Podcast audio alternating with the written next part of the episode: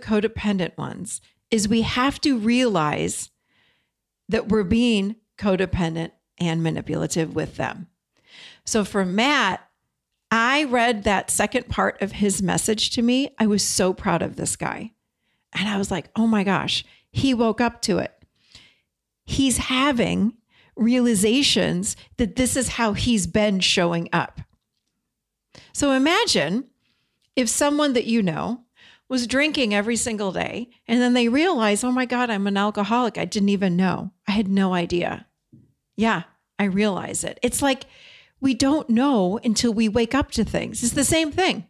In fact, I look at codependency like an addiction. It's addic- it's, it's an addiction to make sure that other people around me are happy, that are okay. Just make it really simple. You know, I like simple. I got to make sure that everyone around me is okay. I'm addicted to it.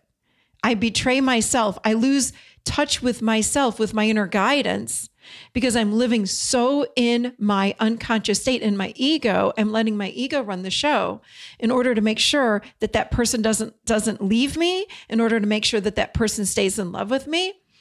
And I don't even know what I want. I don't know what emotions I'm feeling. I don't know what I need. So I heard Matt say that he, you know, he's talking about what he did. And I was like, oh my gosh, I'm so proud of you. You, he was not showing up. There's a big, huge difference, you guys. If you show up consciously and you're controlling and you're manipulating, and excuse me, mani- manipulating somebody, if you're consciously doing that, it's like you're plotting it out. Like, I'm going to do all the cooking in order to make sure my wife loves me. That's not what he was doing. He was in a sleep state, he was in a fog, just showing up and doing things from an old program. When you wake up to that program, it shatters the program, and then you can start acting differently. But what happened was, it sounds like to me, again, I didn't speak with him about this, so I'm going to make this up that he finally figured out, oh my gosh, I've been doing this from a codependent place, from a love addicted place. And now, and he realizes there, that there was c- controlling going on and all of this kind of thing. And now his wife feels tricked. But if I had them both in front of me, I would say, but wait, he didn't even know what he was doing before. It's like being mad at someone that was sleepwalking. They don't know that they're sleepwalking, they're sleepwalking.